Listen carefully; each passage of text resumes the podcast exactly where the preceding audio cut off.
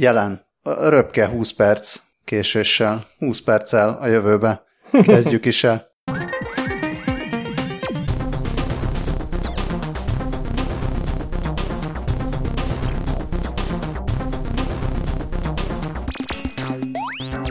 Drága Első- hallgatók. Nem, nem, mondjad, mit? Volt, nem csak annyit akartam, hogy első nap az Elsőztél. iskolában. Első nap az iskolában. Azt hittem, hogy, azt hittem, hogy itt elsőzni akarsz. Nem tudtam, hogy podcastba is lehet elsőzni, de valóban. Első nap az iskolában. Drága hallgatók, szerbusztok, ez itt 20 perccel a jövőbe. Én Lövenberg Balázs vagyok, mellettem itt van Scully, Sziasztok! velem szemben Dávid. Hello. Jaj, Végre jó, a ri- már, végre jó a ritmus. igen, jaj, de rég volt már 3 per 3-as adás, nem olyan értelemben, bár szerintem lehet, hogy a hallgatóink már nem is tudják, hogy mi az a 3 per 3, és akkor igazából teljesen mindegy. Hogy, hogy lehet, hogy azt gondolják, hogy a, a Tamások, a Tamásokat számoztuk, és akkor ha- hanyas Tamásból hányan írtak. Ez már több a Tamásoknál. Még Tamások elé Lajos írt, egyébként Lajos másik podcasthoz is írt, de valahogy úgy belevette ezt a podcastot is, és mindenek elé akarom mondani Lajosnak azt a megjegyzését, hogy beszéljetek többet, mert túl sokat beszélek, azt mondja Lajos. Ugye nagyon szereti a, nagyon szereti a podcastot, de hogy beszéljenek többen többet, úgyhogy lesztek szívesek belén folytani a szót, és sokkal többet beszélni. Így fogunk tenni.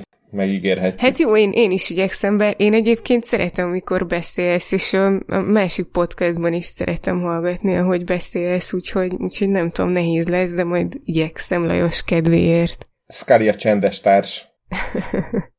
Hát annyi, annyira csendes vagyok, hogy ugye a múlt héten ti már felvettetek egy adás nélkülem, ami tök jó és kerek volt, úgy, úgy ahogy volt, viszont, viszont felmerült bennetek a, a nyomárok kapcsán, hogy az én házi nyomárom mitől mozog, mozog gyorsan, és erre akartam gyorsan válaszolni, hogy hogyha az állatorvost meglátja, akkor nagyon gyorsan tud, tud mozogni. És egyébként a, a nyomáros cikket, ezt ti is mondtátok, hogy, hogy, hogy megkaptam több forrásból, de az egyik ismerősöm azzal küldte át, hogy egy szupermasszív feketeség közelében keringő csillag, ez pontosan leír engem is. Utána Ah. megkérdeztem, Ah, ugye?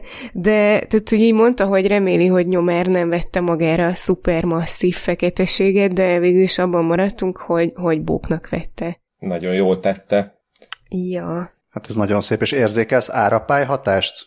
Ezt, ezt mondta az egyik kedves hallgató, egyébként ugye mert ezen én problémáztam egy kicsit, hogy vajon ez a Tidal Force, ez, ez micsoda magyarul, én folyton a dagályról akartam beszélni, de Gábor, kedves hallgató, az árapálykukackasz.hu címre írta, hogy az árapály hatás ez magyarul, és ez, ez Aha. okoz mindenféle geológiai jelenségeket ismert, tehát nem csak az, hogy a, a, a víz jól nekiütközik, a, meg elvonul a Földtől, mondjuk a hold ha- hatására, hanem például a Jupiter holdjainál is, meg mindenhol máshol, ahol nagyon erős gravitációs hatás érvényesül, akkor vannak ilyenek a nyomároknál Ah, hát- is. Hát mo- most, hogy mondod, tulajdonképpen úgy is mondhatjuk, hogy visszavonul, amikor megjelenik az állatorvos, tehát igen, érzékelek. Na, említetted a Tamásokat, számos Tamás hallgatón közül saját magát apostrofálta már Tamás X-ként, Tamás, aki, és egészen meglepődtünk, hogy ő az első, aki az uristenkukackasz.hu címre írt, Hoppá. pedig már hány éve működünk, és hány éve lehet bármi kukackasz.hu címre írni, de ő egy ilyen kis kultúr hivatkozással is élt, nagyon aranyos szavakat ír, meg azt írja, hogy az jutott eszébe, hogy esetleg a Kispál és a Borz dalszövegeit már nagyon régóta generatív AI írhatja. Küldött egy pár hírt, ezeket csak így gyorsan bedobáljuk, mert nem tudtuk rovatba rendezni, küldött. Azt írja, hogy az idei nyár nem volt rekordmeleg, nem volt rekordmeleg? Mostanában volt pár elég meleg nap, nem? Még Mm, otthon is. Itt Most, elég meleg hét, van. most hétvégén volt egy ilyen 36-7-8 fokos nap, de de azt hiszem az csak az volt, hogy az év legmelegebb napja, és nem dőlt hő, hő, hőrekord. Aztán Ö, igen, ne, nekem, nekem se rémlik, mert mint nem is olvastam, de hogy így a saját bőrömön sem tapasztaltam, hogy megsültünk volna itt a panelben, úgyhogy, úgyhogy nekem nem, nem, szerintem nem. Szóval amit küldött Tamás, az egyrészt a Sony-nak egy hordható légkondicionálója, ami hát egy ilyen, nem is tudom, egy ilyen fehér tab, tenyérnyi, vagy ilyen fél tenyérnyi kis tablettaszerűség, amit az ember belerak a Reon Pocket névre keresztelt ilyen, ilyen póló valami fura zsebébe, és a hőelektromosság elvén alapulva a Peltier hatást kihasználva hűti a, a usert ez a, ez a cucc, és a, amikor én utána néztem, mi az a Peltier hatás, akkor igazából nem, nem annyira értettem, viszont eljutottam a hőelektromosság Wikipédia oldalára, ahol már jártunk korábban, most hirtelen meg nem mondom, hogy melyik epizódban, amikor is a zébek hatásról beszéltünk, ez az űr hidegével termelnének áramot, vagy valami hasonló rémlik nekem. Igen, igen. E, és, e, és tök jó, mert a hőelektromosság Wikipédia oldalán is sorrendbe megyünk. Tehát a hőelektromosság e, oldalon először van az zébek hatás, utána jön a Peltier hatás, aminek a lényege a Wikipédia szerint, meg most higgyünk, mert nem tudunk jobbat, hogyha kétféle anyagból álló hőelektromos elemen át áramot vezetünk, az érintkezési helyek fölmelegszenek vagy lehűlnek az szerint, hogy az áram milyen irányban halad keresztül ezen az elemen. Napjaink, napjainkban kis teljesítményű hűtéshez szokták használni, viszonylag nagy áramigénye miatt, például számítógépekben és hűtőtáskákban. Szóval az e- ezen jó. alapul a Sony, és akkor várjuk a híreket a Thomson hatás, a Benedix hatás és a Nernst effektust kihasználó gadgetek és vérebölökről. Hát Én mind, mindig azon szoktam gondolkodni, mert ilyen, ilyen személyi légkondit már így láttam, nem, nem ezt, hanem egy hasonlót, de annak is ez volt a lényege, hogy így vagy ilyen valahogy rögzítsd a testedre, és akkor jó lesz neked. É, itt a Burge-nek a cikkében van egy ilyen termokép, hogy előtte-utána, és az nekem nagyon úgy néz ki, mintha így a, konkrétan így a, a hát a közepére kéne az embernek raknia, így a, nem is tudom, hát a... Oda kívánja az ember a hideget. Igen, viszont ez így a, nem is tudom, hogy a, a, pont a, a nyak és a vál találkozásánál a hát közepére, és nekem az jutott eszembe már csak így ezt a rajzot nézve, hogy ennek nem az lesz a vége, hogy ilyen irgalmatlanul begyullad, beáll az ember nyaka, vála attól, hogy oda nyomatja a hideget? De ilyesmi nekem is megfordult a fejemben, illetve hogy, hogy vajon van-e olyan testrész, amire jó, hogyha így közvetlenül fújatsz hideget, és akkor az majd így, az majd így biztos jó lesz, és biztos lehűt mindenhol. Hát az égési sérüléseknek jót tesz a közvetlen hűtés, úgyhogy euh, még esetleg. Ja, jó, oké. Okay. van, az a, van, az a fura, van az a fura pont, így a, vagy nem tudom, hogy mindenkinek ugyanott van ez a pont, de van ugye a hátad alján az a pont, ahogy lecsorog az izzadság, és akkor rohadt ilyen idegesítő, tehát lehet, hogy oda kell rakni ezt a zsebet, meg ezt a cuccot, és ott hűtse le. Többit meg majd csak kibírod. Ah, Na, és akkor, akkor, akkor, akkor csak az lesz, hogy, hogy egyrészt a veséd, másrészt meg akkor az lesz, hogy akkor lehűti az oda lecsorgó izzadságot, és akkor az még ilyen nyálkásabb lesz. Fúj.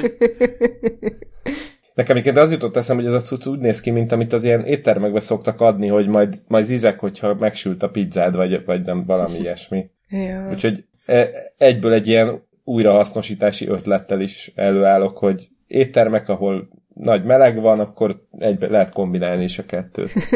Csak ne, ne ragd az izzat hátadhoz, vagy nem tudom, fertőtlenítsék utána. Nekem meg annyit Igen. Igen. Oh, bocsánat, nem csak most ebbe belegondoltam, és rájöttem, hogy ez rossz ötlet volt. Nekem meg annyit ott eszembe, hogyha ugye attól függ, hogy, hogy felmelegszik vagy lehűl, hogy milyen, áram, milyen irányba megy benne az áram, hogy akkor végül is elég gyorsan átalakítható olyan kütyüvé, vagy átalakítható lenne olyan kütyüvé, ami, ami melegít. És annak már több, nem tudom, annak már több hasznát látom, hogyha mit tudom én, állsz a busz megállóba, és fázik a kezed, és akkor így előszeded, hogy egy kicsit melegítsen, és szóljon, hogy kész a pizzád, vagy valami. Szerintem azt a Samsung gyártja, nem? Igen, és ezt akartam mondani, hogy igazából az elég egy kellően középkategóriás mobiltelefon, meg valami irgalmatlan grafikájú játék, és akkor ott van a személyes kézmelegítőd. Hát lehet, hogy csak azt kellett volna csinálni, hogy megfordítják benne az áramot, és akkor... Régen voltak az aksik, hogy kivehetted még a telefonból az aksit, és akkor lehet, hogy csak fordítva kellett volna belerakni, és akkor már is megoldódna a melegedés. Elrontották. Igen. Szóval ennél biztos okosabbat tudna mondani majd az a szuper számítógép, ami az emberi agyat feltérképezi, de erről most nem beszélünk, pedig ezt szintén Tamás X küldte, hanem majd beszélünk róla a következő B héten, és azt most vehetitek teasernek is, amikor az agy számítógép interfészekről picit bővebben fogunk beszélni, nem csak olyan röviden, mint ezen a héten, amikor majd a Neuralinkkel kapcsolatban beszélünk róla pár szót. Úgyhogy nagyon szépen köszönjük Tamás, és más Tamás is, más Tamásoknak is köszönjük. Azután, bocsánat, még nagyon gyorsan, Réka és Barnabás szintén régi kedves hallgatóink küldtek kvantum számítógép segédanyagot, amit, amit szintén majd egy, egy nagyon távoli B héten fogunk megnézni. Az is lehet, hogy egyszerre fogjuk nézni és nem nézni, meg megérteni és nem érteni. Általában ezt szoktuk csinálni a kvantum számítógépekkel. Ez ilyen Schrödinger megértett kvantum számítógépe? Igen. És végezetül még a Kanada bandának is nagyon szépen köszönjük a mindenféle follow meg e-mailt, rendületlenül szoktak időnként küldeni ezt meg azt, chick kezdve a telefon tisztításig. Szevasztok, és kedves hallgatók, nyugodtan hallgassatok bele a Kanada bandába is, hogyha érdekel titeket Kanada, vagy banda. Ezt a csikfilét most félre hallottam, és elképzeltem. Tudom, hogy beszéltünk róla az elmúlt adásban, de akkor még nem hallottam úgy félre, és nem képzeltem el kifilézett cigarettacsikkeket. Ja, Istenem! ja, jó, jó étvágyat. nekünk, meg a hallgatóknak is szerintem. Jaj, én és a kialvatlan félrehallásaim számíthattok rám majd. Hát De először addig még, igen, addig még egy kicsit szomorkodunk. Igen, uh, szomorú, szomorú rovatunk, a nekrológ rovat következik, ugyanis három szomorú halálásad is történt, illetve több is történt, ezúton is, bár egyáltalán nem passzol nem mint szomorú. podcast témájához, de azért Chadwick Boseman csak említsük már meg mi is, szegény 43 éves korában elhunyt, és hát végül is a vibrániummal elég komoly technikai fejlesztéseket vittek véghez a Vakandában, úgyhogy legalább ennyiben akkor kikacsintunk rá is, de ö, nála szerencsére sokkal idősebb korában, 91 évesen hunyt el William English, aki a számítógépes egér egyik ö, feltalálója volt. Most illetve... nagyon erősen fogtam vissza magam, hogy apropó Vakanda az egér, de bocsánat, Vakond egér. Ja. Lajos, Lajos mindjárt ír megint. Jaj. Na, szóval, szóval William, William English, aki, bocs, rosszul mondtam, mert nem a feltalálója volt az egérnek, hanem az egyik társ megalkotója. Mindjárt gyorsan tisztázzuk is a helyzetet, szóval a, ha felmerül az egér témája, akkor, akkor a leggyakrabban Douglas Engelbart neve szokott felmerülni, mert ő volt az, aki igazából a koncepciót kitalálta. Viszont, ahogy a Gizmodo írja is, William English volt az az ember, aki, aki megértette, hogy Engelbert mit szeretne, és, és képes volt ezt így le, értelmezni, és, és még arra is rájönni, hogy hogyan lehet ezt megcsinálni. Az, az 50-es években, a, ugye hát akkor még kőkeményen ment a lyukkártyázás és a összes többi ilyen hasonló beviteli módszer, és akkor Douglas Engelbart a Stanford Research Institute-nál dolgozott, ő gondolt rá először, hogy kéne valami új módszer, amivel a számítógép képernyőjén lehet manipulálni az objektumokat, elsősorban a képeket, és a New York Times írja, hogy viszont nem annyira tudta ezt így elmagyarázni, ezt az ötletet, és akkor jött William English, aki ezt megértette, aki 1963-ra el is készítette Engelbart jegyzetei alapján az első egér prototípusát, ezt, ezt már szerintem lehet, hogy ez a kép ez volt is ö, nyitókép, vagy csak a jegyzetben volt benne, ez egy ilyen fadoboz volt, amin egy darab gomb található, és egy ilyen nagyon fura csatlakozója volt neki, és ebben a fadobozban két potméter volt, ami az egyik, ami egy, a, gondolom az X, a másik meg az Y tengelyt, tengely mozgásáért volt felelős, és aztán később a 70-es években szintén William English volt, aki, aki ezt tökéletesítette, és akkor kidolgozta már a golyós egér ősét. Sőt, Jelentke, most, most jelentkezzen és sóhajtson minden kedves hallgató, aki tisztított golyós egeret még. Igen. Viszont, ami még ennél is érdekesebb, hogy William Englishnek volt egy 1968-ban egy, egy forradalmi prezentációja, amit úgy neveztek, hogy The Mother of All Demos, ugyanis Engelbártal együtt kifejlesztettek egy kísérleti számítógéprendszert, amit online systemnek neveztek el. Ez úgy, úgy, úgy van írva ilyen nagyon trükkösen, hogy az online-ban az NL az nagybetű, és akkor az online systemből az NLS rövidítése volt ennek a cuccnak, amire azt írja a Gizmodo, hogy már mindent tudott, amit a mai modern ö, számítógépek, tehát tudott, is, tudta a hipertextet, voltak ablakok, grafikus kezelőfelület, videokonferencia, és, ott, és még szövegszerkesztő is. Ö, és Engelbert ö, tartotta ezt a prezentációt, 1968. december 9-én, de William English volt az, aki biztosította a háttérben, hogy minden jól működjön. És mivel nem tudunk róla, hogy esetleg az történt volna, mint annó a, a Windows 95 bemutatóján volt az ominózus kék halál, vagy, vagy valahogy így. Tehát mivel nem történt ilyen, ezért valószínűleg jól végezte a munkáját a háttérben. Uh, és még uh, ráadásul William English dolgozott a Xerox Alto nevű uh, gépén, ami később a, az Apple Lizának és a Macintosh rendszernek, illetve a Windowsos PC-knek is a, az inspirációjaként volt szám, van számon tartva. Még egy egészen apró kis adalék, amit a Gizmodo cikkében látok, de biztos más is megírta, hogy azért lett egér az egér, mert a, a kurzor, amit mozgatott a, a képernyőn, azt hívták CAT-nek, C-A-T, valószínűleg valami rövidítés lehetett, és úgy nézett ki, mint hogyha ugye az objektum, amit a kurzorral akartál mozgatni, az azt kergetné a, a kurzor, és ezért nevezték el a, ezért lett mouse.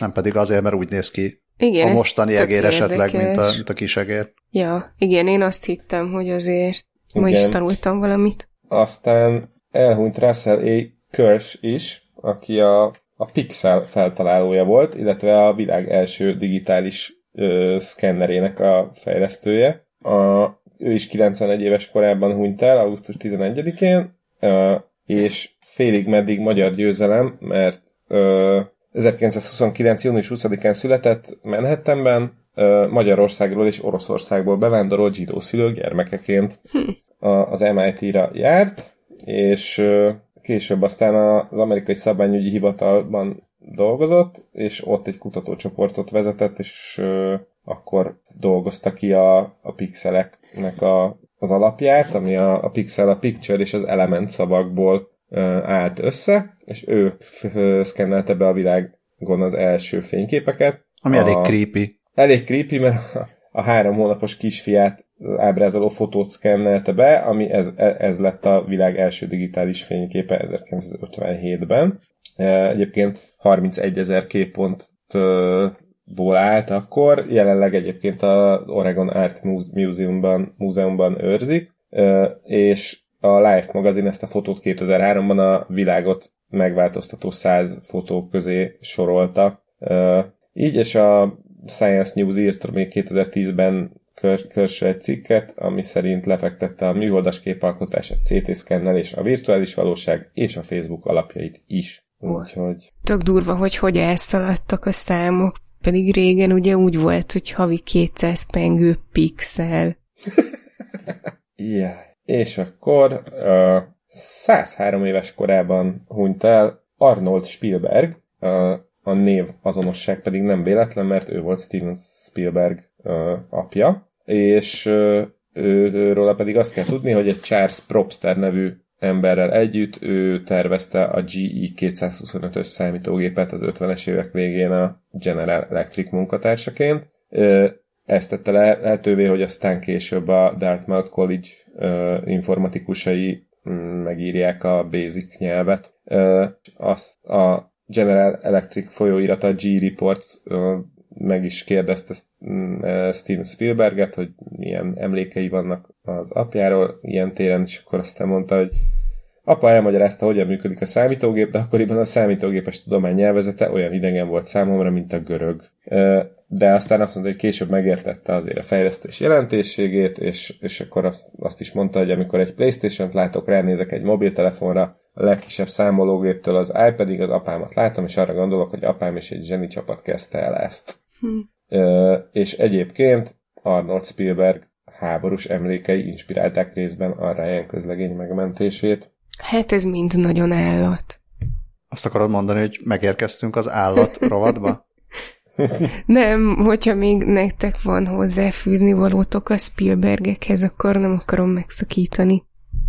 De ha nincs, akkor állatrovat. Nincs. Nincs. Szerintem, szerintem állatrovat mindenféle értelemben. Akkor állatkodjunk egy kicsit, és kezdjük mindjárt a robot delfinekkel, akik elveszik a valódi delfinek munkáját, de... Ezt nagyon helyesen hiszem, teszik, ahogy ezt írod is. Igen, igen, ezt így írtam be a jegyzetbe, de szerencsére a stáb, a teljes stáb nevében kijelenthetem, hogy ez, ezt, ezt így gondoljuk, ugyanis a, az egy Edge Innovations nevű ö, cég ö, állt össze volt Conti valaki a Free Willy és a Flipper című hát mondjuk így, hogy szórakoztatóipari alkotások különleges effektjein dolgozott.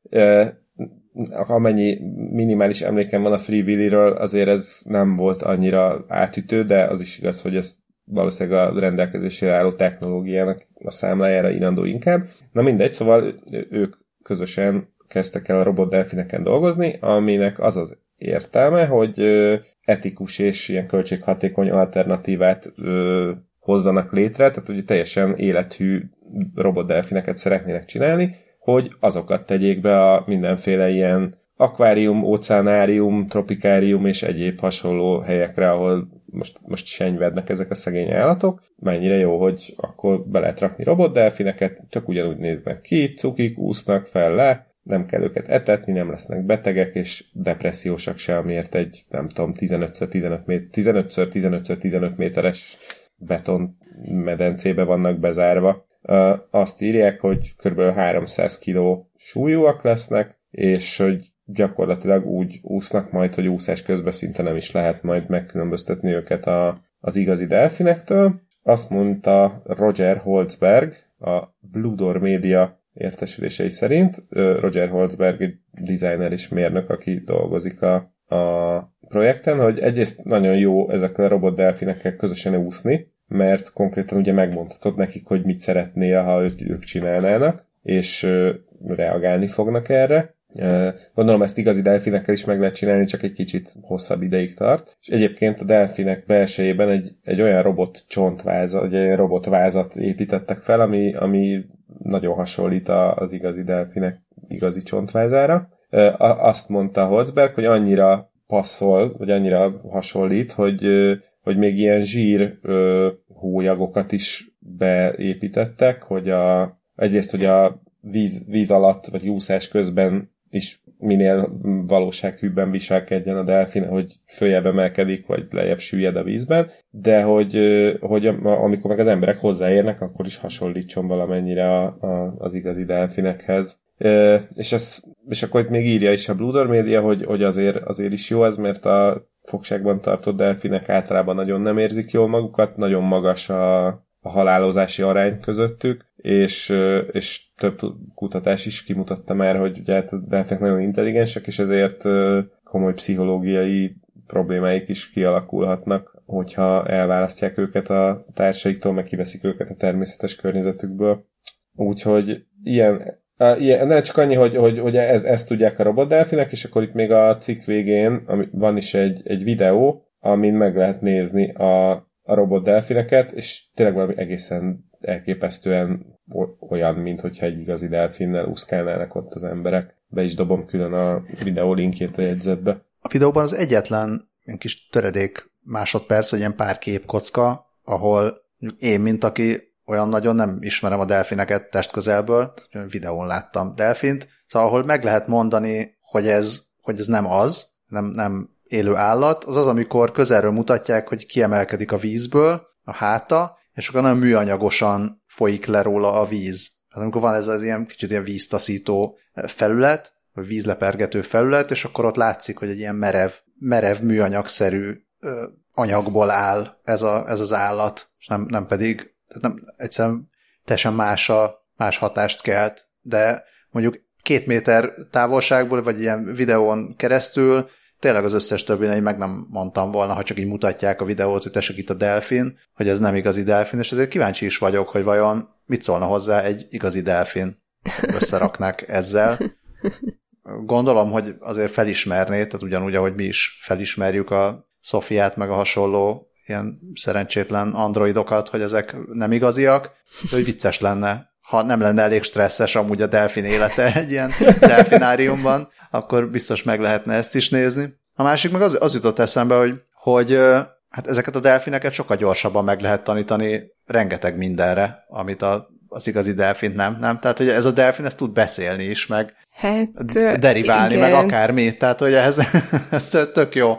És igen. így azt kéne, nem, nem, nem kéne megmondani a látogatóknak, hogy ez robot delfin, hanem nálunk van a, a világ legzseniálisabb delfin, ami megoldja a másodfokú egyenletet. Hát csak a katonaságnak ne jusson a tudományára, mert valóra váltják a, az Állati Elmék című regényt, amiben, amiben pont ilyen katonai célokra használják fel a cuki palackorú delfineket. Na most a cuki palackorú delfineket már amúgy is felhasználják hadászati célokra, legalábbis az orosz és az ukrán haditengerészet feltétlenül. Jó, de ne, vagy, volt is. De ne, ne, ne adj nekik ötleteket, hogy a robot delfinnel még miket ja. csinálhatnak. Atomrakétát vinni és társai. Hát lehet, hogy ez is olyan, hogy a katonaságnál sokkal fejlettebb robot delfin van, és ezeket csak így lepasszolják. ez már nem kell, mert ez már nem tud olyan ügyesen felderíteni. Hát igen, de hát azt hiszem lehet, hogy akkor ilyen, nem tudom, őrkutyákat kéne a katonák, katonák mellé állítani, hogy ne huncutkodjanak. Hát akár azt is, mert egyelőre most így a kórházba küldik a robotkutyákat. Ö, legalábbis így azt tesztelték ö, egy amerikai kórházban, hogy, ö, hogy a Boston Dynamics-nak a kutya robotjai mennyire jól használhatók a, a, az ápolók helyett, és, a, és hát egyelőre úgy néz ki, hogy egészséges emberekkel így jól működött a dolog, és akkor majd, majd bevetik emberekkel is, és ez azért fontos, mert ugye most a járványhelyzetben különösen kockázatos, a, amikor a, az egészségügyi személyzet a, a betegek közelébe megy, hiszen ugye fertőzés veszély van, és ezért próbálják keresni annak a módját, hogy hogyan tudják biztonságosabban megfigyelni, hogy meg kikérdezni őket, hogy hogyan alakulnak a tüneteik, és akkor ezért vetették be a, ezeket a robotokat. Ugye az alapmodellnek a neve Spot, és ezért Dr. Spotnak nevezték el ezt a, ezt a típust, amit kifejezetten erre a, erre a projektre alakítottak át. Ez egyébként az MIT és a Brigham and Women's Hospital és a Boston Dynamics közös projektje, és, és hát így a, azt írják itt a Qubit cikkében, hogy, hogy a robotkutya az ott így simán tud ugye mászkálni a betegek között, anélkül, hogy megfertőződne, és és, és tudja rögzíteni, tudja mérni a testhőmérsékletüket, és rögzíteni az egyéb adataikat, illetve ráraktak még, még egy tabletet is, amin keresztül az orvos videókapcsolatban tud lenni a beteggel, és akkor ő is meg tudja kérdezni, hogy hogy van. És akkor most ez megy. Ez tök menő, én egyetlen egy dolgot nem értek csupán, hogy ehhez minek kellett egy spot, mert az tök jó, tehát hogy én azt gondolom, hogy a spot az így arra le, akkor optimális, hogyha egy arra van használva, hogy nem tudom, nehéz terepen elmászkáljon, meg oda vigye a, nem tudom, a tűzoltóknak az oxigénpalackot, vagy szóval tehát ilyen dolgokat. Uh-huh. Vagy, kórház, vagy, hogy... Kor... Ja, vagy hogy a szabadban mászkáljon és rászóljon az emberekre, hogy, hogy túl közel vannak egymáshoz, és fertőzés veszély van. Hát, vagy, vagy az, igen, de hogy, hogy egy kórházban, ahol, ahol izé tök sima sík padló van, ott ugyanezt a szerkezetet, amit itt ráberheltek a spot tetejére, azt rárakhatták volna a négy kerékre is, azt jó napot kívánok. Jó, de szerinted akkor beszélnénk róla itt a 20 perccel a jövőbe podcastban? Ez jogos. Azt hiszem, hogy akkor a Boston Dynamics-nél nagyon nagy 20 perccel a jövőbe hallgatók lehet, rajongók lehetnek, hogyha csak ezért hozták létre Dr. Spotot. Nyilván csak ezért az összes többi PR ö, megjelenés, mint a Qubit és a többi, azok nem számítanak. Csak mi. Lehet, hogy az van, hogy ők azért adták a spotot, mert nekik spot van. Hát akinek van más is, az biztos ad más. Tehát lehet, hogy aki másfajta robotot csinál, az máshogy száll be a COVID elleni küzdelembe, nem? Tehát, hogy most a Hát, ha Boston Dynamics meg az MIT persze. dolgozik a spottal, akkor azt mondják, hogy ők a spotot küldik a kórházba. Én azt szeretném, hogyha bohoz doktorok helyett is küldenének spotokat, és akkor vagy, nem, mert nagyon a, mókásan mozog, bocs, csak, csak ennyi, hogy ne, nem tudod úgy nézni, hogy olyan teljesen komolyan ved. Tehát szerintem, hogyha majd, majd az lesz, hogy egyszer tényleg kinyírnak minket ezek, akkor azt szeretném, hogyha ilyen kis hülyén dülöngélve, meg időnként felgyorsítva, meg itt ténferegve mászkáljanak szintén ellenünk is. Hát én, én meg azt akartam mondani, hogy akkor már atlaszt küldjenek. Mert, tehát, hogy az atlaszt is küldhették volna. Vagy, vagy őket lehet, hogy az idősek otthonába szennyek, és akkor ott így a, a, a dühös vagy szomorú idősek, akik már nem, a hetek óta nem találkozhattak a szeretteikkel a járvány miatt, ők így, nem tudom, levezethetik a feszültségüket azzal, hogy nem hokiütővel, hanem a kis járókeretükkel megböködik az atlaszt, vagy nem tudom, biztos vannak jobb felhasználási módok is. Gondolod, hogy ez az Atlasnál a killer app, hogy lehet ütni bottal? hát miért most, hogyha a spotnál az, hogy megy, megy ott szépen a kórház folyosón, a teljesen egyenes sík terepen, akkor ki tudja, mik, mik a fontos funkciók.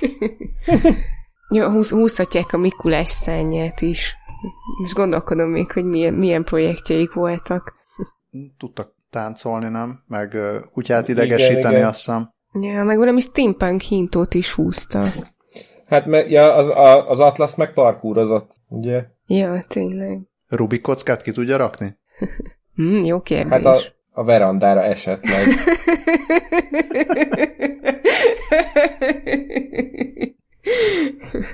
Ma este is kirakom a Rubik kockát. Na, szóval igen, tehát magyar, ma, magyar is győzelem, bár ugye a Rubik, Rubik kockának a nemzetközi karrierje az, az, az egy nagyon szomorú történet, legalábbis hát a Rubik Ernő szempontjából mindenképpen. De hát azért mégiscsak azért a Rubik kockáról mindenkinek Magyarország jut eszébe. Így egy kicsit magunkénak érezhetjük azt a hírt, hogy bemutatták a, az okos Rubik kockát. A, most itt az okos alatt arra kell gondolni, hogy, hogy a, az internetre kapcsolható Rubik kockát, amit Connected Cube-nak hívnak, ami most azért is jó, mert a koronavírus miatt az idei Rubik kocka kirakó világbajnokságot, vagy világkupát, azt csak távolról tudják meg, megrendezni, ugye helyszíni részvétel nélkül, és akkor a Connected Cube arra jó, hogy össze lehet kapcsolni a telefonnal, a táblagéppel, és akkor valós időben tudja akár közvetíteni a kirakást, de meg rögzíteni is tudja a kirakási időket. Ugye a Rubik kirakó bajnokságokon a gyorsaságra mennek, és ez ügyben egy Yusheng Du nevű, vagy Du nevű úriember tartja a világrekordot, elképesztő 3,47 század másodperces idővel. Én, én annyi idő alatt szerintem nem is tudom, megfogni se tudom. Szóval nem, nem tudom, a kezembe venni nem tudom. Azt írják, hogy ez egy picit a Connected Cube ugyan nehezebb és lassabb, mint a, a hagyományos Rubik kockák. Azt nem már tudni, hogy az ilyen versenykockákhoz van már ilyen mágneses mechanizmusokat használnak, meg, meg gondolom biztos hogy van olyan, ami csapágyas is, hogy ilyen tök gyorsan lehessen tekerni, meg tényleg akár így egy új begyen meglököd, és akkor az egész oldal elfordul nagyon gyorsan. Igen, az, e- az, eredeti, az eredeti Rubik kockát gyűlölik a, ezek a hivatásos kockázók. Bocsánat, nem tudom mi a megfelelő hivatalos szó rájuk, de hogy szegény, szegény Rubik Ernő biztos azért se örül, mert az eredeti kockát így szarozzák sokan. Mármint nehéz erre. forgatni? Igen, tehát olyan nem, nem kellemes forgatni. Na most már viszont, amikor, igen, amikor ezt a cikket betettem a jegyzetbe, akkor még csak előrendelni lehetett, de most már abszolút, abszolút lehet rendelni. 49, vagy 50 dollárba kerül. És van itt még egy furcsaság, a, van egy GoCube nevű Rubik kocka, ami egy picit ilyen, ilyen kicsit olyan, mint hogyha a, a, Rubik kocka, a Connected Rubik kocka a Super Mario, akkor a GoCube az a Nintendo 64-es Mario kicsit. Ez nagyon uh, pontos ami... megfogalmazás.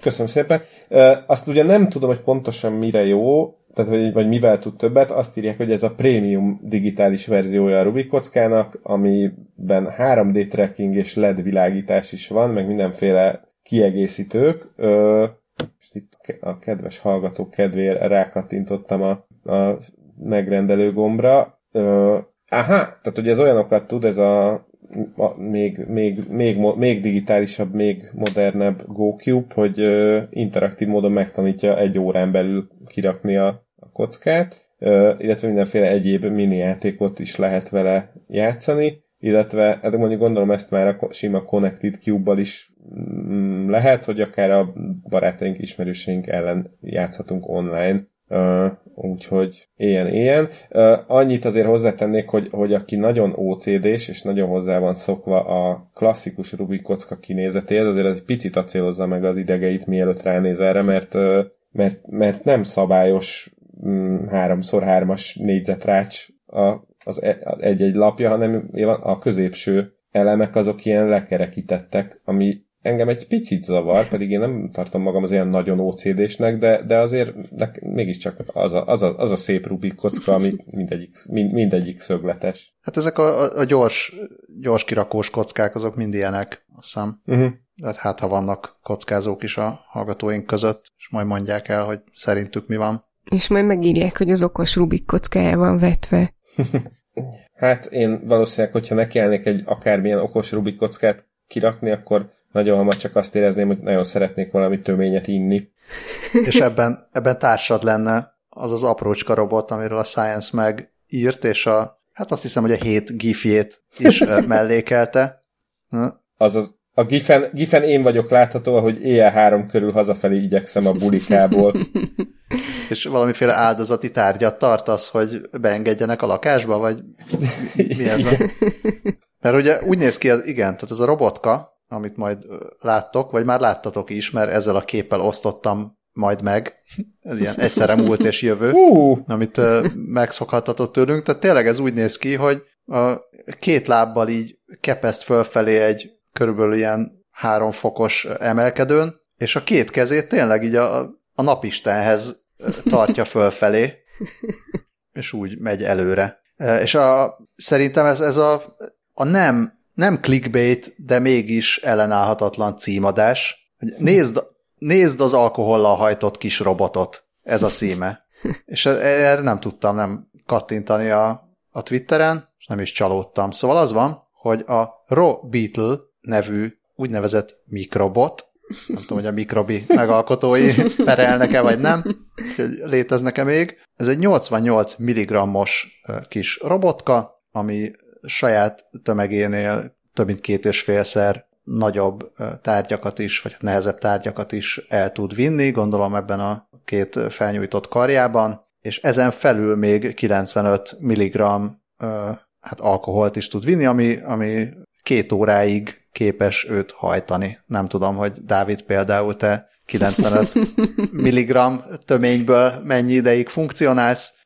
Minden esetre ő felmegy lejtőn, meg még különböző, különböző textúrájú felületeken is tud mozogni, mint üvegen. Figyelj, 90, 95 mg alkohol után én is felmegyek a különböző felületeken, és tudok navigálni a különböző textúrákon. És tudsz magaddal vinni ekkora súlyt. De az a jó, hogy, az a, hogy teljesen, tehát ez, ez mondjam, hogy harmonizál valahogy a, azzal, hogy az ember alkoholt fogyaszt és a robot alkoholt fogyaszt, mert azt mondja, hogy hogy azok a felületek, amiken keresztül tud mozogni, az például az üveg, a, e, ugye, egy, e, egy ilyen hab e, matrac, és, és egy beton járda szegély. Tehát szerintem ez mind-mind működik megfelelő alkoholfogyasztás mellett az embernél is. Tehát legkedvesebb társunk lehet ez a mikrobot.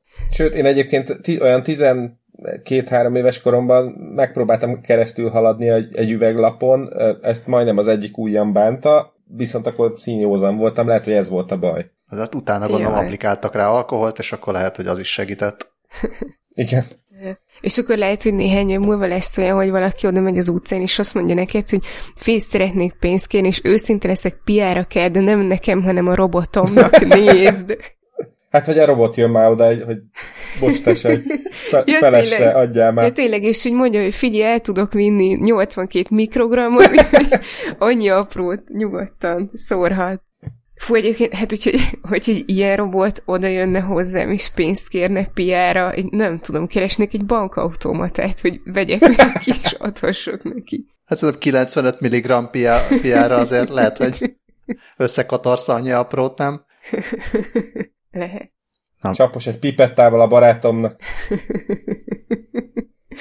És tényleg mi van, hogyha túladagolja? Akkor többet megy, vagy gyorsabban megy, vagy mit Hát tudja túladagolni. Többet bír el. Van egy ilyen kis tartály, amiben, ezt, amiben öntik a, az etanolt, és úgy működik egyébként, hogy a, vannak ilyen kis pici mesterséges izmai, amik megfeszülni, meg ellazulni is tudnak, tehát teljesen így modellezik a, a valódi izmok működését, és platina porral bevont nikkel-titánium ötvezet drótokat használ a rendszere, ami a, ja nem is etanol, bocsánat, metanol, tehát e, hát igen, hát akkor ne ígyunk vele együtt, még ki le, szóval metanolt azt talán ne, annyira nem lehetünk elkeseredve, még 2020-ban sem, szóval, szóval a metanol, um, mi ez, pára? Párát? Gőz. Gőz, hát, hát nem, nem, nem gőz, szerintem. Hát pára, ami párolog. Pá, igen. Szóval a, a metanol párának a, a, az égését gyorsítja, és akkor ez akkor a hő hatására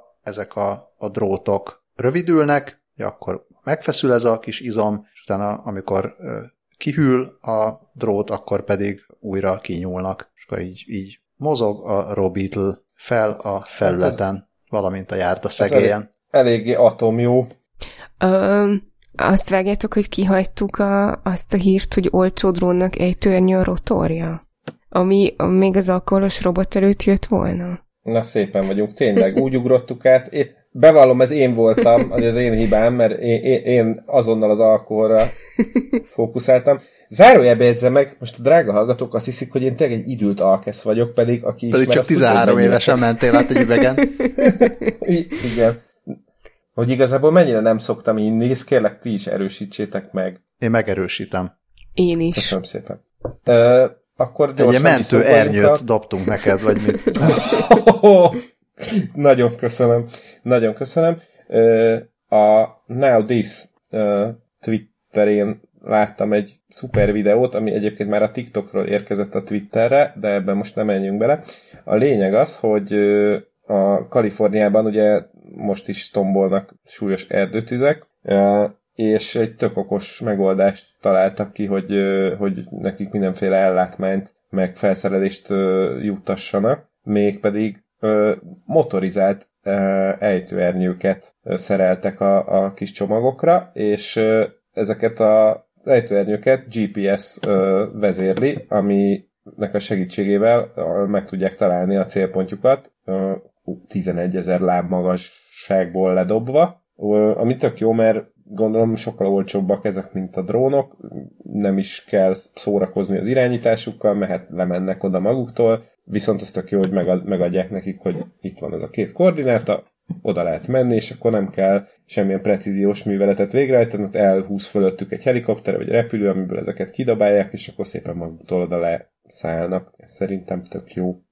És reméljük, hogy a sasok sem vadásszák le őket, mint a, mint a drónokkal szokásos mostanában. Igen, valaki írta a Twitteren a videó alá, hogy ez úgy néz ki, mint a, az éhezők viadala. Tényleg.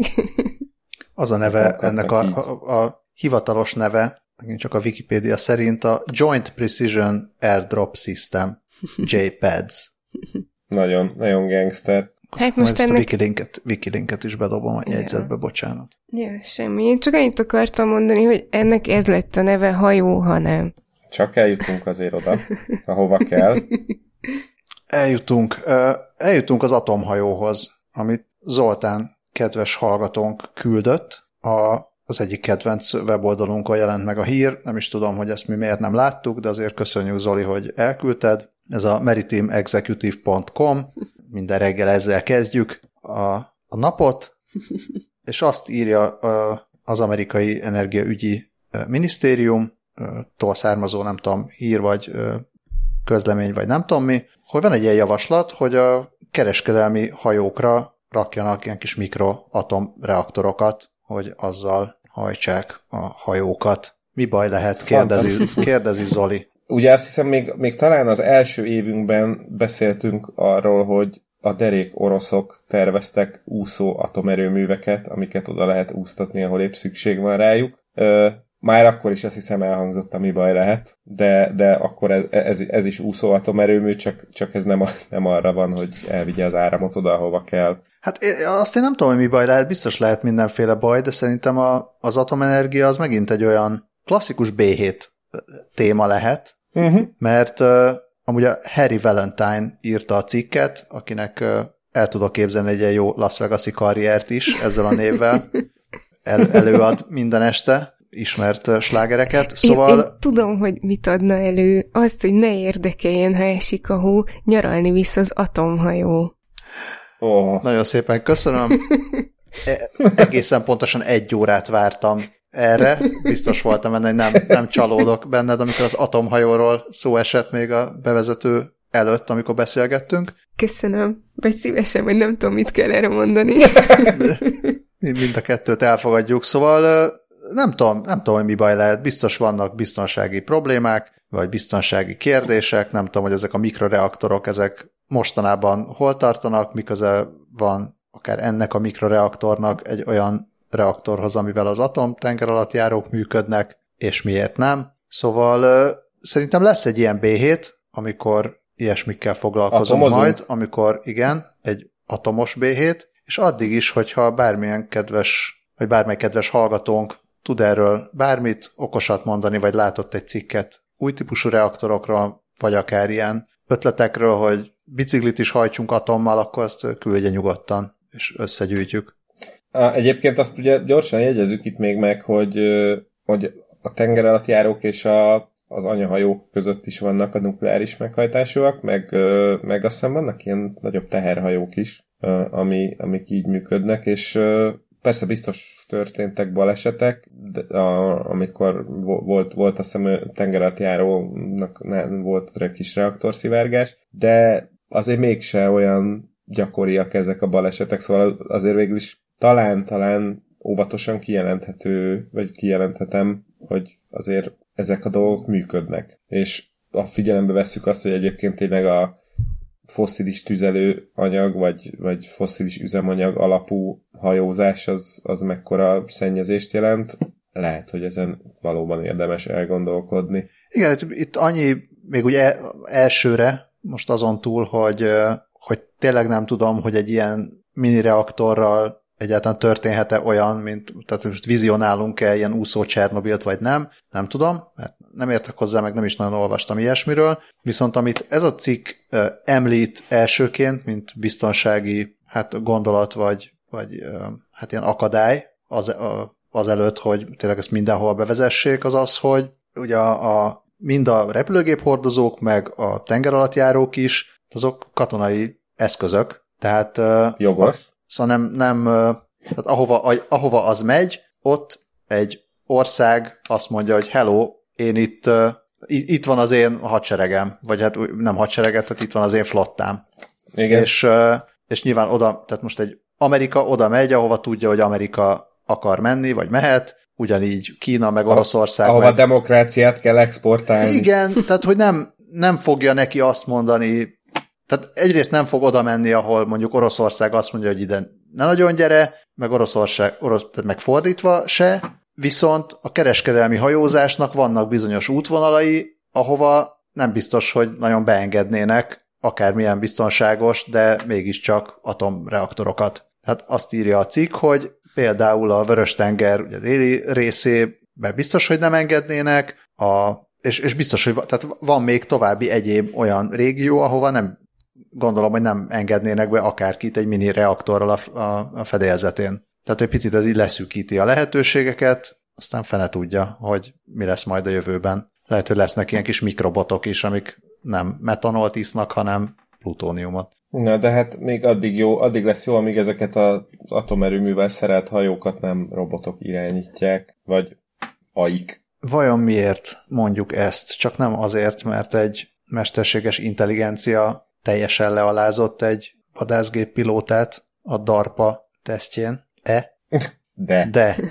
De azért. De azért ilyenre már volt példa korábban is, hogy jobb volt az AI, mint a pilóta, de ilyen szintű gyalázásra még azért nem volt példa. Nem árulták el, hogy ki volt az a több mint 2000 órányi repülési tapasztalattal rendelkező pilóta, akit 16-ból 16 dogfight, az nem tudom mi, a légi harc, Zsuki, Zsuki segíts, vagy nem tudom, valaki segítsen. A, a, a, amennyi, ha jól gond, tudom, akkor a dogfight az az egy gép egy gép ellen. Igen, de hogy nem harc. nincs ilyen magyar, izé, hogy kutya viadal, vagy, vagy valami. ja, ja, ja, ja, azt arról nem tudom. Spot viadal.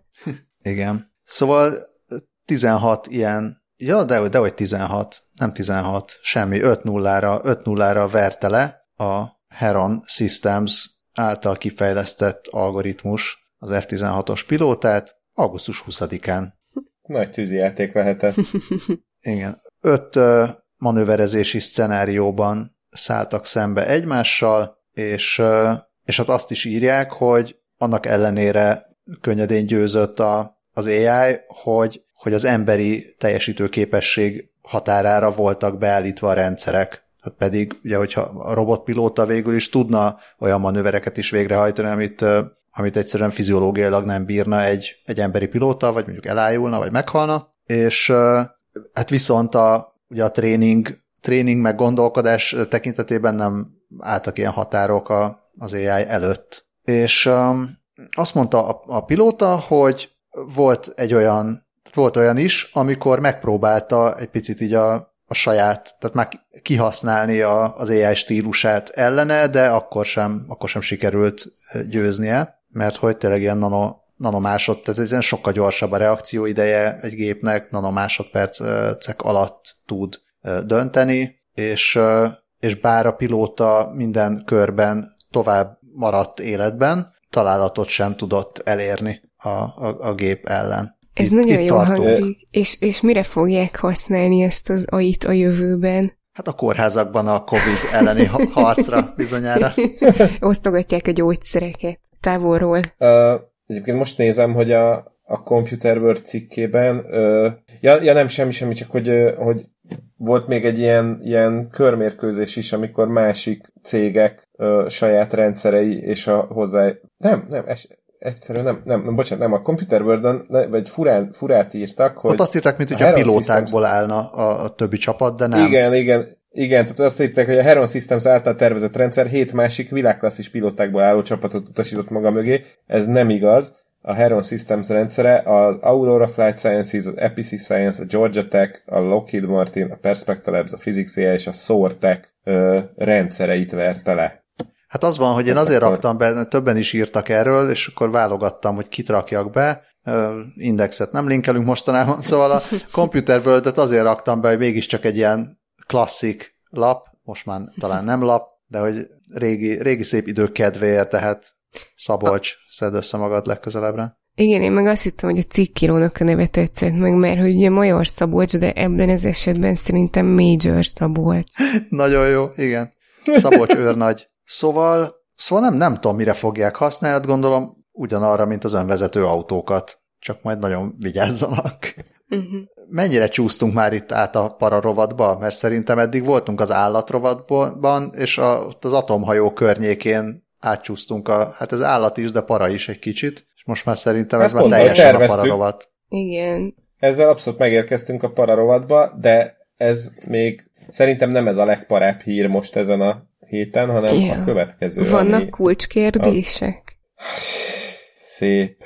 A Kaspersky blogján írtak egy, egy, egy, egy egészen hajmeresztő mm, módszerről, amit SPY-nek hívnak, amit úgy SPI-nek hívnak. Szóval szingapúri kutatók uh, hoztak létre egy ilyen proof of concept uh, rendszert, vagyis hát igazából egyelőre publikáltak egy papírt, ami, aminek a segítségé, vel, vagyis hát az általuk leírt módszer segítségével úgy lehet kinyitni egy ajtót, vagy hogy egy okostelefon meghallgatja, ahogy becsúsztatod a kulcsot az árba, és ahogy a kis csapok meg rúgók ott a helyükre kattannak, e, ezekből a kattogó hangokból tudja megoldani az árat. Tehát tudja megmondani, hogy akkor hogy kell pontosan kinyitni. Ez valóban nagyon durva. Az Acoustic Based Physical Key Inference-nek hívják ezt a dolgot.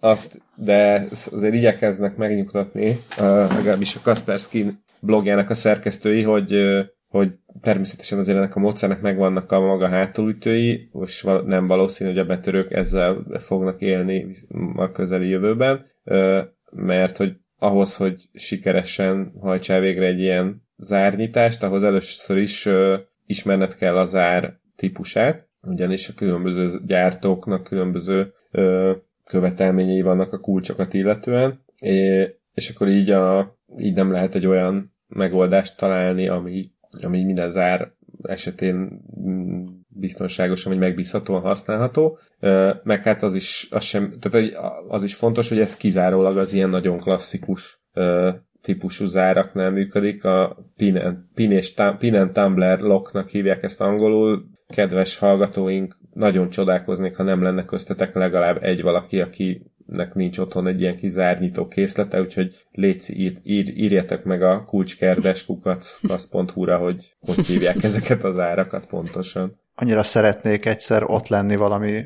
olyan ivászaton, vagy nem ivászaton, evészeten, vagy csak beszélgetésen, amikor ezek a szingapúriak, meg a Kaspersky, meg a Ben Gurion Egyetem kutatói ott így mesélik egymásnak, hogy ki, ki, ki, milyen, gar, igen, ki milyen garázzaságot gondolt ki a laboratóriumban, és aztán nem tudom, jön a Gyuri, Gyuri és a feszítő vassal három másodperc alatt kinyitja mm. kép és hang nélkül az ajtót ugyanúgy. Szerintem ezeken az ivászatokon nem, ők, nem azt mesélik, hogy ők saját maguk mit találtak ki, hanem hogy a konkurencia mit talált ki, és hogy ők azt hogyan kémkedték le, és vagy hallgatták le, vagy ilyesmi. Ú, jó lenne egy ilyen, ilyen, ilyen, ilyen típusú éhezők viadala. Egyébként azért vannak még itt ilyen elég hajmeresztő ö, dolgok, amiket írnak, hogy ezt a spike nem lehet ö, arra használni, hogy, hogy nagyon részletes másolatot készítsenek egy kulcsról, de, de azt is leírják, hogy a, a kulcsok igazából egy viszonylag véges készlet alapján épülnek fel, és a, azt írják, hogy a, hát ezek a kis recék, amik vannak a, a kulcsokon, ezek, az ezek közti távolságot got, kombinálva a hat, hat csapos vagy hat tüskés zárakkal, a, amiket a Schlager nevű cég gyárt, a kutatók képesek voltak 330 ezer lehetséges kulcs variációból néhány darabra szűkíteni a lehetséges jelölteket, és akkor azt írják, hogy és akkor ezek után, hogyha valaki ezt ki akarja használni, akkor... Először is hallgassa a slágerrádiót. Jaj, de szép. És az akár öt kulcsváltozatot is ki, tehát, vagy elég öt kulcsváltozatot létrehozni mondjuk egy 3D nyomtatóval, és abból, a, abból az ötből az egyik biztosan ki fogja nyitni ezt az árat. De zárjuk le ezt a témát szerintem. Igen, és beszéljünk olyan szituról, amikor már így nem is azon kell aggódni, hogy ki van kívül, hanem hogy mi van belül. Igen, ugye szokták mondani, hogy nem a külső számít, hanem a, nem a külcsin, hanem a belbecs. Mit gondolnak erről Afrikában? Afrikában lehet, hogy nem gondolnak semmit erről, viszont a kínaiak arra gondolnak, hogy nagyon is számít a belbecs azokon a telefonokon, amiket Afrikába eladnak, mert mint kiderült, bizonyos kínai okostelefon gyártó, minek a, az a neve, hogy Techno, ha már itt a álomhajóról beszéltünk, nem tudom, maradhatunk itt a zenénél. Szóval a Techno 53 ezer készüléket adott el Etiópiában, Kamerunban, Egyiptomban, Gánában és Dél-Afrikában, ugye a kínaiak eléggé nyomulnak Afrikában amúgy is, és azt vette észre az Upstream nevű cég, hogy, hogy erre úgy előre telepített malware is raktak a derék kínaiak. Elnye. Elnye, igen. Feltételezhetően. Hát azt, azt nem tudom, hogy Európában értékesített mobilokon mennyire van előre telepített malware, ami Kínából érkezik. Biztos, hogy erre is lehet gyanakodni, de úgy tűnik, hogy olyan nagyon nem akarták ezt elrejteni az Afrikába értékesített készülékekről, mert viszonylag egyszerűen így fel lehetett fedezni, és azt feltételezik, hogy itt tényleg a, a, a leginkább kiszolgáltatott réteg, rétegen akarnak hát így nyerészkedni, vagy hát kihasználni azt, hogy esetleg ezek technológiailag lehet, hogy nem annyira képzettek, vagy lehet, hogy esetleg nem is törődnek vele. Ez egy olyan malware, ami, ami azt csinálja, tehát nem is egészen durva dolgokat csinál, tehát nem, nem csak az, hogy most esetleg botnetet rak össze ott Afrikában, hanem aktívan keres ilyen előfizetéses szolgáltatásokat, és a, a userek nevében feliratkozik rájuk. Tehát ez a, ez a klasszik hív fel a fizetős telefont, vagy visszahívod, és vagy keresnek egy számról, visszahívod, és akkor megy a, nem tudom, másodpercenként 250 forint. Mert hogy a, egy csomó fejlődő országban a, úgy, hát úgy fizetnek a digitális szolgáltatásokért, hogy, hogy az ilyen előre fizetett, tehát mint az ilyen feltöltőkártya, tehát előre fizetsz a sávszélért, vagy adatért, vagy, vagy ilyesmiért, és akkor utána ugye ez a malware, ez meg szépen ezt jól lefogyasztja. Tehát konkrétan tényleg meglopja a szerencsétlen afrikai felhasználókat a Techno. Nagyon durva. És a Techno, amelyik azt nyilatkozta a BBC-nek, hogy egyébként ez egy olyan izé, biztonsági rés, amire már 2018-ban kiadtak egy javítást. Nem, nem tudom, hogy milyen értelemben biztonsági rés egy előre telepített malware, tehát hol van, hol van ez a rés? Igen, mert ugye a Techno azt mondta, vagy a, a Techno tulajdonosa Transion, hogy, hogy ez a, az ő tudtuk nélkül már az ellátóláncban került fel a telefonokra. Uh-huh. Igen, úgy tűnik, hogy a, az ellátólánc az nagyon figyel arra, hogy olyan telefonokra kerüljenek fel ilyen, uh, ilyen programok, amik, uh, amik jellemzően ilyen alacsony jövedelmű vagy hátrányos helyzetű régiókban működnek, vagy hát olyan felhasználók kezébe kerülnek végül, mert az év elején a Malwarebytes nevű biztonsági cég kiadott egy figyelmeztetést, hogy egy másik kínai gyártmányú androidos telefon, a DAL, vagy ilyen költői nevű UMX U686CL készüléken, amit, amit egy ilyen állami támogatási program keretében az Egyesült Államokban alacsony jövedelmű családoknak osztogattak, ezen hasonló applikációkat fedeztek fel. Nagyon kemény, az összes ilyen telefont el kéne tüntetni. Hát de hova? Hova tüntessék el? hát mondjuk Hongkongban, ott úgyis annyit tüntetnek. ja, ja, Isten. Igen. Uh, Nagyon tüntetően mondtad ta- ezt. egy, egy újabb Tamás nevű hallgatónk küldte ezt a hírt. Ő, ő ezúttal Norvégiából, úgyhogy most per pillanat akkor a Tamás Norvég Tamásként hivatkoznék hát, hogy az, á, az ára ne ilyen, izé, ilyen olyan ékezet legyen, ja. hanem az a tamós, vagy nem tudom, hogy az kell. Egy, egy ilyen ó, ó. Na igen, szóval ő küldte, hogy mivel Hongkongban a, az államaparátus megfigyeli a, a tüntetőket, és hát az online kommunikációt is elég súlyosan monitorozzák, ezért a tüntetők Bluetooth alapú kommunikációra váltottak. Jelenleg egy BridgeFi nevű alkalmazást használnak a legtöbben, ami Bluetooth-on továbbítja az üzenetet, és, és akkor egy ilyen, ilyen mesh hálózat jön létre, hogy a, elküldi a te telefonodra is, de a te telefonod Bluetooth hatótávjában lévő többi készüléknek is elküldi, és akkor így a tüntetés résztvevő tömegeknek köszönhetően a BridgeFi felhasználóinak a száma 4000 kal növekedett az elmúlt két hónapban és akár egy egész város lakosait össze tudja kötni Bluetooth-on keresztül. Ez egyébként ebben az a vicces, hogy én még emlékszem olyanra, hogy azt hiszem, hogy 2000, azt hiszem, hogy 2006 így a TV Ostrom utáni ilyen ö, zavargások, tüntetések, demonstrációk alatt terjedt valami hasonló app, ami nyilván nem a, nem a Bridge volt akkor még, de de hogy akkor, sőt, tehát ugye akkor még ilyen nem okos telefonok voltak, és akkor a, a, arra ö, nem, nem, nem sem emlékszem, hogy hogy lehetett arra egyáltalán bármit telepíteni, gondolom ilyen, nem tudom, USB-n laptopra rárakni, és akkor ott ilyen szörnyű grafikájú user suite keresztül rá lehetett valamit berhelni, de hogy akkor ilyeneket ajánlgattak, hogy, hogy akkor ezzel kommunikáljunk, mert akkor azt nem lehet lehallgatni, meg ilyenek. És nem lehetett? Nem tudom, mert nem, nem teszteltem, vagy nem próbáltam én ezt akkor, meg azt sem tudom, hogy mennyire használták ezt akkor. Vagy tehát, lehetett, csak nem volt hát értelme. Hát, igen, inkább. Én azt nem értem csupán, mert azt mondja uh, Jorge Rios, a Bridge fejvezérigazgatója, hogy leginkább két okból töltik le ezt az appot, mert az internet hozzáférés egyre inkább korlátozva van, és mert azért, mert ez egy biztonságos módja az emberek közti kommunikációnak, és kevés az esély rá, hogy az üzeneteket nem kívántos személyek is el tudják olvasni, amit mondjuk azt nem értem, hogyha mindenkinek a telefonján egy ugrál keresztül a, a cucc, akkor, akkor hogy ki dönti el, hogy ki a kívánatos, meg a nem kívánatos személy. Hát jó. Vagy ez ilyen, ilyen izé, aki hallja adját alapon mindenki elküldi az ismerőseinek, és akkor ennyi. De nem, mert azt írja, hogy, a, hogy a, az üzenet az egyik BridgeFi tele, felhasználó telefonjáról a másikra vándorol egészen addig, amíg el nem éri az üzenet címzetjét. Aha, ja, hogy akkor értem, tehát hogy átmegy a telefonodon, de te nem feltétlenül látod, csak segítesz a továbbításban. Hm. Mondjuk ezt nem teljesen értem, hogy ja, lehet, hogy, hogy ezt titkosítják menet közben. Á, nem, de jó lenne ezt, ezt tudni.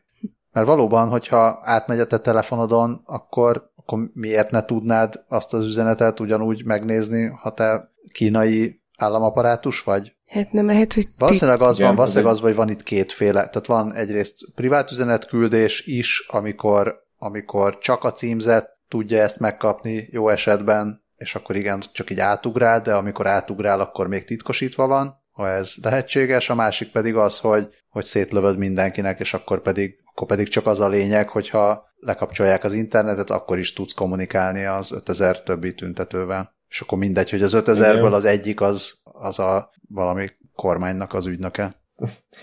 Egyébként erről jut eszembe, ma láttam az interneten egy nagyon okos megoldást, teljesen off-topic, csak a, a, a ki, ki, kiszivárogtat ki az ügynökről jutott eszembe, hogy, hogy csak egy ilyen szöveges üzenet, vagy egy ilyen poszt formájába jött szembe, hogy ugye a nagy, nagy probléma manapság az, hogy fiatalok főleg, de hát meg vagy bárki más párok ö, erotikus vagy mesztelen fotókat osztanak meg egymás között, és akkor aztán később, amikor szakítanak, akkor ez jól kikerül az internetre, vagy, vagy, vagy csak amúgy izé, azt hisz poénból elküldi a haverjainak a pár egyik tagja, hogy a, úgy lehet biztos, biztonságosan csinálni ezt, hogyha valaki mesztelen képet akar magáról küldeni a szíve választottjának, akkor a, a címzet nevével kell megvízjelezni ezeket a képeket, és akkor, hogy kikerül az internetre, akkor azonnal lehet tudni, hogy ki volt az elkövető. Hát, vagy nem kell küldeni. És akkor... hát, vagy nem kell küldeni, az a legjobb. Hát, leg, vagy ilyen önmegsemmisítőt kell, szakításkor automatikusan törlődjön. és akkor az egy, az alkalmazás erre az a break oh. Csodálatos. Hmm, még azon gondolkodtam, hogy vajon ilyen az okos szerződések mintájára nem lehet-e valami blockchain-es megoldás arra, hogy ha már nem akarod, hogy a másiknál meglegyen a kép, akkor, akkor ilyen retroaktívan megsemmisíteni minden másolatot. De... Okos sexting. Igen, de, de hát ja, ez a revenge porn meg egyebek, ez mindenképpen egy elfogadhatatlan hát, eszköz. Igen. Abszolút. De És hogy tudjuk, hogy mi az elfogadhatatlan. Ha, igen, köszönöm szépen. Uh, igen, hát uh, egy nagyon jó pofa ötlet, tehát jó pofának nem nevezném, inkább ilyen uh, frapp, frappáns uh, ötlet, uh, ami kevésbé te- a technikáról és sokkal inkább a, a társadalomról szóló dolog, a féle ilyen digitális demonstrációnak vagy figyelemfelkeltésnek is lehet nevezni. Ugye hát most az Egyesült Államokban sajnálatos módon még mindig és újabb és újabb atrocitásokon keresztül ö, zajlanak a, a rendőrség a erőszakos fellépésével szembeni tüntetések, és ugye most pont nemrég volt ennek megint egy tragikus fejezete, vagy állomása, a kenosai lövöldözés, és hát valószínűsítem, hogy, hogy ezeknek a hatására egy Jonah Bruckner Cohen és egy Mark Ramos nevű jó ember fogta a Google-nek a rekapcsáját, ugye ez a, az a cucc, amit, amit mindenki imád utálni, hogy amikor a, be akar lépni a netbankba, akkor ki, ki kell választani azokat a képeket, amiken van tűzcsap, vagy bicikli, vagy, vagy jelzőlámpa, és akkor lehet izzadni, hogy az a három és fél pixel, ami a jelzőlámpából még átlóg a másik következő négyzetbe, az, azt vajon be kell klikkelnie még, vagy nem. Ö, és fogták ezt a szoftvert, és ar- arra alakították át, hogy arra edzék a, a népességet, vagy a lakosságot, hogy mi az, ami ö, a rendőrség szempontjából már elfogadhatatlan erőszak használat, ö, és akkor szépen feltöltötték ezeket a recaptcha fotók helyére feltöltöttek ilyen mindenféle rendőri fellépéseket ábrázoló fotókat, és akkor csak ennyi a feladat, hogy választ ki a képeket, amiken rendőri brutalitást látsz. Akkor természetesen vannak olyan képek, amin nem történik rendőri brutalitás, van egy olyan kép, amin egy rendőr éppen átengedi a kisfiút az utcán, az autók előtt, meg van egy motoros rendőr manga figura is itt például, de hát és akkor lehet látni olyat, amikor vadul csépelnek embereket. Úgyhogy igazából ez egy Police Enforcement VR One King 27 című VR játéknak a, a kampánya is valójában, mert hogyha sikerül megoldani a, ezt a kapcsát, akkor, ak- akkor lehet be elkezdeni ezt a játékot, de, de ettől függetlenül azt gondolom, hogy ez egy tök jó módszer arra, hogy így meg, meg lehessen mutatni embereknek, hogy kinek mivel milyen problémája van, és lehetne lecserélni sok mindenre még itt a rendőri brutalitást, hírt menstruációs szegénység, kapcsolaton belüli erőszak, nők elleni erőszak, és a többi, és a többi. Ez tök, egy tök jó és tök hasznos dolog lenne, hogyha egyébként tényleg nem az lenne, hogy választ ki, hogy melyik képen van piros színű, nem tudom, kis sámli, hanem, hanem ilyenekkel lehetne mondjuk akár egy bankba való belépésnél is azonosítania, vagy igazolnia, hogy magának, magát az embernek, hogy igen, ember vagyok, nem robot. Ez egy nagyon megható művészeti projekt. Én remélem, hogy azért ezt a, az én bankom nem fogja ezt alkalmazni. Hát igen, meg, meg milyen lehet mondjuk egy olyannak ilyen teljesen váratlanul belefutnia ebbe, aki mondjuk esetleg már volt rendőri brutalitás áldozata, és, és nem kellemes emlékeket idéz fel benne. Jó, ez jogos, ebben igazatok van, ezt, ezt, nem, ezt nem gondoltam végig, úgyhogy akkor ezt ennyiből De az, az része azt tetszett, hogy érzékenyítésre törekedtél. Egy lépéssel közelebb vagyok az érzékenyítéshez és Elon Musk is egy lépéssel közelebb van Demihez. Igen, és Elon Musk malacai nem tudom mennyire voltak érzékenyek, amikor belük nyomták a Neuralinket. Na mit kezdjünk ezzel a sztorival? Szóval azt mondtuk, hogy jövő héten fogunk majd ezzel béhetezni, de azért, de azért csak muszáj beszélni arról, hogy volt most egy Neuralink demo. Igen, hát mert, valósz, mert azt mondtam én még az adás előtt, hogy azért ez mégiscsak a az év egyik legfontosabb tudományos híre, akárhonnan nézzük, úgyhogy legalább említés szintjén beszéljünk róla, aztán majd a B heti adásban kitérünk rá bővebben. Szóval a, a, azt arra biztatnám, kedves hallgatókat, hogy ha van idejük esetleg olvasni, vagy nagyon unatkoznak, akkor, akkor olvassák el a Tim Urban, a Wait But Why bloggerének a 2017-es cikkét, ami nagyon-nagyon hosszú, a Neuralinkről, amikor a Neuralink még nagyon fiatal volt. Mi az a Neuralink? A Neuralink az egy agy számítógép interfész, egy ilyen agyba ültetett kis eszköz, amivel Elon Musk és csapata szerint lehet egyrészt olvasni az agyi aktivitást, másrészt írni az agyi aktivitást, tehát, tehát egy ilyen tényleges kiborgok létrehozásáról beszélünk. És 2017 óta úgy tűnik, hogy legalábbis akkor átlépett a projekt, hogy a pár napja bemutatott demon már nagyon cuki disznókba kezdetleges módon működött is ez a kis cucc. Három disznót mutatott be Elon Musk, az egyik disznóba beraktak ilyen Neuralink valamicskét ilyen eszközt, majd kivették belőle, akkor volt olyan, amiben nem raktak semmit, meg volt olyan, aki, akiben épp akkor is benne volt két hónap, két hónapja az implantátum. Hát azért volt a három, ugye az, az egyik Joyce, Dorothy és Gertrude volt ez a, ez a három malac. Egyébként Gertrude, akiben most is ott volt az implantátum, ő akarta legkevésbé előjönni, de azt, a, azt akarták demózni, hogy mind a hárman ugyanúgy viselkedtek, látszólag egészségesek és látszólag vidámak voltak, és a, akiben benne volt az implantátum, lehetett látni, hogy amikor hozzáért a, a, az orrával valamihez, akkor a, az agyi aktivitás így fel, felugrott, ezt lehetett követni. Tehát itt egyelőre azt mutatták, hogy az agyi aktivitást valamilyen szinten tudják olvasni, és, és közvetíteni egy külső eszközre menet közben. Már ez is egy elég nagy dolog, illetve hát azt mutatták, hogy a, az a malac, akivel berakták, majd utána kivették az eszközt, az nem döglött meg szerencsétlen, hanem ugyanúgy él. És előtte hány, hány malacba tették bele és vették ki, úgyhogy nem volt ilyen sikere? Ezt nem tudjuk. Ezt nem tudjuk, hát meg azt, azt sem tudjuk, hogy tehát szerintem ezt, ezt az eszközt most, hogyha beléd rakják, és aztán kiveszik, akkor, akkor elképzelhető, hogy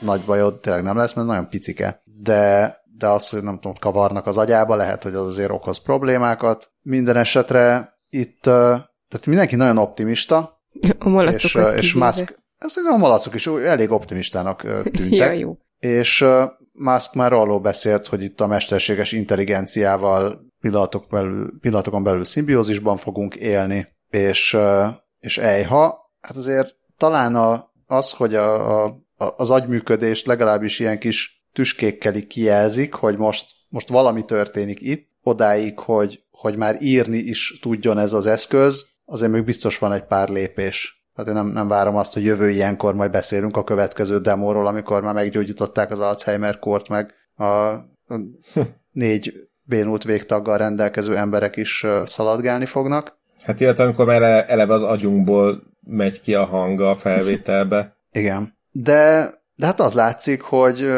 ugye itt, a, itt az ember, akinek hát egyrészt sok pénze van, meg sok pénzt tud összeszedni más befektetőktől, és, és nem igazán, szóval nem olyasmikkel akar foglalkozni, amik unalmasan sok pénzt csinálnak neki, hanem tényleg vannak ilyen elmebeteg, vagy ilyen el, teljesen elszállt ötletei, és, és azokat megvalósítja. Ezért is érdemes elolvasni a Wade But White cikket, vagy majd egy pár, vagy egy rövid összefoglalót majd szerintem mondok róla a jövő héten, mert egy picit bevezet a, az Elon Musk gondolkodásába, és hogy miért, miért meg hogyan tudja ő hát azt mondom, hogy véghez vinni, de mondjuk így vinni ezeket a, ezeket a projekteket. Mert mondjuk van, amit véghez visz, meg van, amit, valamit visz régóta, és akkor lehet, hogy véghez visz, de valamit mindenképpen csinál vele. Szóval itt tart, itt tart most a Neuralink, nagyon-nagyon izgalmas, simán benne van, hogy mondjuk 20-30 év múlva jut el odáig, vagy akkor sem, mint amit Elon Musk elképzel, de a potenciál benne az hát nem csak, hogy óriási, de szerintem elképzelhetetlen, hogyha ha létezne, létezne egy olyan eszköz, amivel, tehát ami meg tudja azt csinálni, hogy akkor most írjunk, írjunk programokat az agyra. Ha másra nem, filmek, filmekre jó lesz. Hát meg biztos, hogy rárepül majd a pornóipar, úgyhogy lehet, hogy most kéne levédetni a Neura King neve. Ó, hát ezt mindenképpen, ezt annyira, hogy úristen. Már, már, már veszem is elő a bankkártyámat. Én most még nem merek erre rákeresni, de Dávid, bízom benned.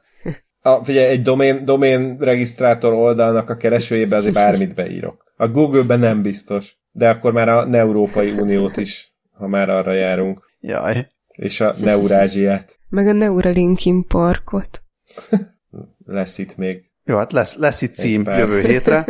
Nestre, erre, erre, a hétre, erre a hétre most ennyi volt. Nagyon szépen köszönjük a sok-sok falapot, a hosszú türelmet a 3 per 3-as epizódok tekintetében, és uh, iratkozzatok fel a hírlevélre, hogy, uh, hogy ne kelljen Facebookoznunk. Most már be se raktam azokat a híreket, hogy miért szar a Facebook. Ezeket már hát ilyen adott vesszük. Jó, de, de csak ezért van a hírlevél. Tehát nem azért van a hírlevél, mert mi híreket akarunk küldözgetni, hanem azért van a hírlevél, mert amikor van új epizód, akkor hát, ha nem a Facebookról tudjátok meg, hanem egyenesen tőlünk algoritmus nélkül, meg, e-mailben. Én, én tökre bírom a, a, a hírlevelekben így a, a szöveget, meg a tárgyat, tehát hogy te még ilyen plusz dolgokat így, amik később eszedbe jutnak, még, még tök De most nagyon nem mondd el Lajosnak, dolgokat. hogy ezt én írom, mert akkor lehet, hogy... Ja, jó, akkor a, a hírlevél szerkesztő csapatunk nagyon jó. a, hír, a hírlevél író alkohollal üzemelő robotunk. Én szeretnék egy olyan robotot. Annyira cuki az a kis robot. Nagyon, nagyon. Összedobjuk neked Csinál... karácsonyra? Nem, az kéne, hogy, hogy ennek legyen valami olyan, tehát elképzeltem, és tényleg, ha, ha most hülyeség, hogy azt mondom, hogy ha ezt hallgatja reklámajándék készítő valaki, mert nyilván mindenki a, neki Kínából rendel, meg én is ismerek reklámajándékkal foglalkozó embereket, de hogy mennyire jó ilyen kis péres ajándék lenne, egy ilyen kis robotka, töltesz bele kis pálinkát, és akkor fölmegy ott a, az emelkedőn. Hát annyira aranyos lenne. Nem tudom, elvisz egy ceruzát Teljesen mondjuk. Ilyesmi. Egy logózott Igen. ceruzát. 2000, 2020 karácsony, jó, lehet, hogy nem 2020 karácsonyának, de 2021 karácsonyának, hogyha nem pusztul ki az emberiség, nem lőnek ki az AI vadászpilóták, akkor, akkor ezt szeretném 2021 karácsonyára. Egy alkohollal hajtott mikrobotot. Hát kedves hallgatók, fel van adva a lecke. Szerintem Tungitomi neki elépíteni szerintem. Tényleg. És BKV kapcsoló legyen rajta. Na, szerbusztok. Sziasztok. Hello.